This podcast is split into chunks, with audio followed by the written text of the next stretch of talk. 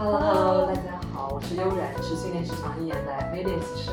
我是阿文，欢迎来到 NSL。今天我们要分享的是关于创业的小知识。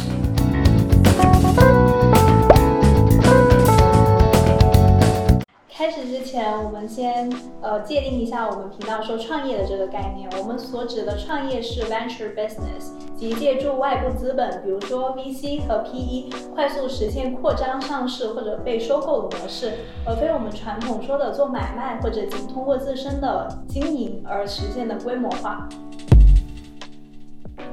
身边有很多想要创业的朋友，都有一个问题，就是我到底适不适合创业呢？关于这个问题，呃，主要看你的性格和工作风格喽。在这些大厂工作，雇佣合同上可能会明确禁止你兼职去创业。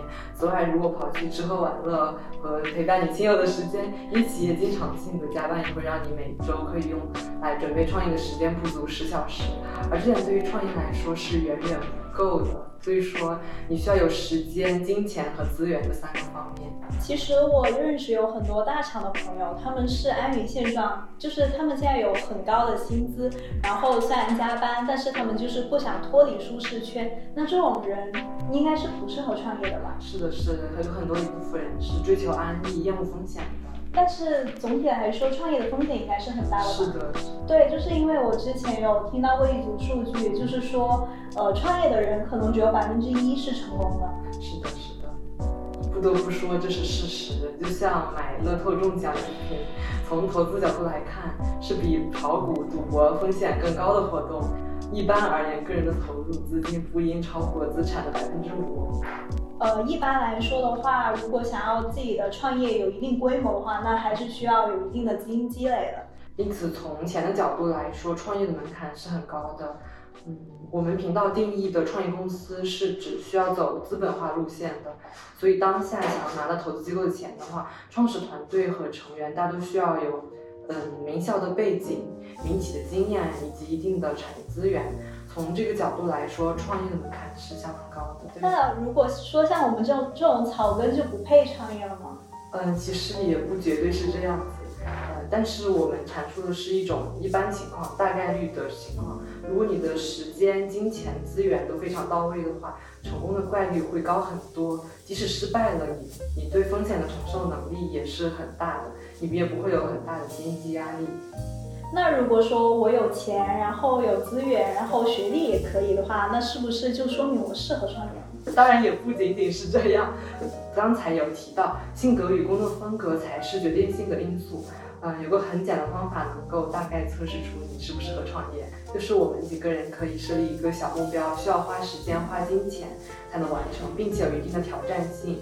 呃，在这样的一个小游戏中，我们可以看出人的性格，包括团队的配合。嗯，其实有很多朋友想创业了，他经常都问我，就是我到底要找怎么样的合伙人？就比如说我有一个关，我有一个点子，我想创业，但是我找不到别人跟我搭伙，那这种合伙人应该怎么找呢？首先是选择，呃，和你之前有合作过的朋友，一起工作的朋友。嗯，创业耗时耗力，如果合作伙伴是让你很痛苦的话，你可能长时间都处于一种很难受的状态。呃，反之，如果你找到与你契合的工作很开心、很有趣的人，至少你会觉得和他们度一起度过时间是有意义的，呃，这就是非常合适的对象。嗯，其次就是选择与你性格、能力、经验互补，但是很认同你创业想法的人。多元的团队往往可以创造更高的效率。正所谓取长补短，优势互补嘛。当然，这些前提是你们价值观一致。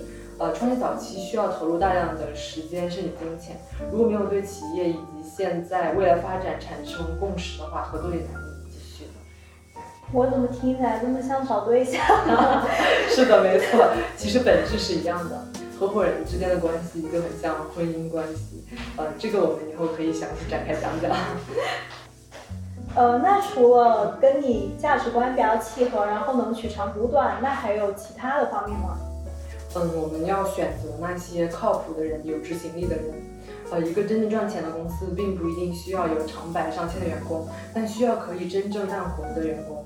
创始人需要甄别那些花言巧语、可以找到言出必行、快速带领团队真正解决问题并达到目标的队友，即使他可能有一些小瑕疵，比如他脾气会比较大，有些傲慢，或者是不善言辞，錙铢比较。我怎么觉得就是当一个合伙人，就是要八项全能，啥都得会啊？嗯，那当然就是说，我们寻找行业有头部公司管理经验、海内外知名院校毕业的人，还有一些连续创业者，呃，是比较好的。我们当然不是说其他背景的人就不会成功，但是资本往往更青睐这样的人才。为什么呢？是因为他们自带资源吗？还是说因为他们？就是创业的，呃，创业的经历更多，然后所以能导致他们成功率会更高吗？就是他们看看透了风浪，就是已经，对吧？嗯，是的，是的，呃，此外还有一些投资人也更容易安利其他投资机构进入，从而增加项目的估值。所以这就是为了要忽悠投资方吗？啊，这么理解也没错。当然，如果项目确实很有前景，其实就是合作共赢了。哦，我刚才也有提到过，我身边有很多人想创业，但是他们都说合伙人很难找。那有什么办法可以真正的去找到这个人呢？嗯，具体的方法，嗯，我们不妨用 LODE 模型来说明。想要找到合适的合伙人，需要满足两个条件。呃，一是有想创业的朋友，二是觉得适合创业的朋友。刚才的几个角度有详细的说，呃，想要找到同时满足这两个条件的人，是最有最有效的一个方法，是增加满足想创业想法的这个条件的人群。除了杀熟对身边的朋友同学下手，我可以给大家再推荐几个方法。第一个是通过亲友推荐或同事校友网络寻找潜在的合伙人；二是通过参加创业科技相关的活动社群来寻找；三是可以通过我们频道，这也是我们频道的福利哦，我为创业者的量身打造了一个高效高质的对接平台，大家可以通过我们下面描述区寻找团队合伙人的链接来发布需求或加入合适的团队。通过以上三种方式，双方沟通之后达成初步意向后，我们可以通过合作几个短期项目来进行最终确认。当然，这几种方式实际上需要日积月累才能见效，大家平时不妨多多重视一下。就是 networking 对于一个团队的成立来说是很重要的。那同样的，我们没有资金，然后我们想通过外部融资，但是万事开头难，我们要怎样才能拿到我们的第一笔融资呢？在回答这个问题之前，建议大家关注一下是拿谁的钱，因为从长远发展来考虑，是拿段永平这种行业大佬，或者是红杉、经纬、JGV 这种专业机构的钱。对企业的发展与后续融资会有更大的帮助。像你刚才说的那些大机构，我们这种小项目怎么能在那么多项目里面脱颖而出呢？嗯，所以需要 FA 呀。创业者如何从这些大机构大佬中获得第一笔融资呢？简单来说有六点：第一，团队自身需要有需要背景优秀、价格稳定且有一定的产业资源，这点刚才已经提到。第二，团队做的事情需要与自身背景相匹配。比如团队成员之前主要是有设计背景的，那现在做的项目就多少需要有与设计相关了。第三，产品需要上市且获得一定的市场验证。第四，产品所在市场容量需要足够大，一般来说市场的年销售额需要在十亿美金以上。嗯，第五，盈利模型与商业模式清晰且获得了一定的验证。第六，创始人与投资人有深厚的信任，或创始人找到了合适的投资人与投资机构。不同投资人与投资机构关注不同的细分赛道与阶段的项目，看人与看项目的标准也千差万别。只有团队与项目迎合了特定投资人与特定投资机构的特定需求，后者才有投资意向。从我们的这期节目，大家应该也能感受到，创业是一个门道很深的学问。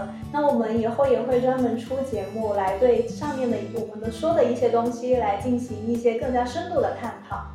最后，欢迎大家在下方点赞、订阅我们的频道，打开小铃铛，也欢迎大家加入我们的 Discord 社群，链接在下方描述区。那我们下期再见，拜拜。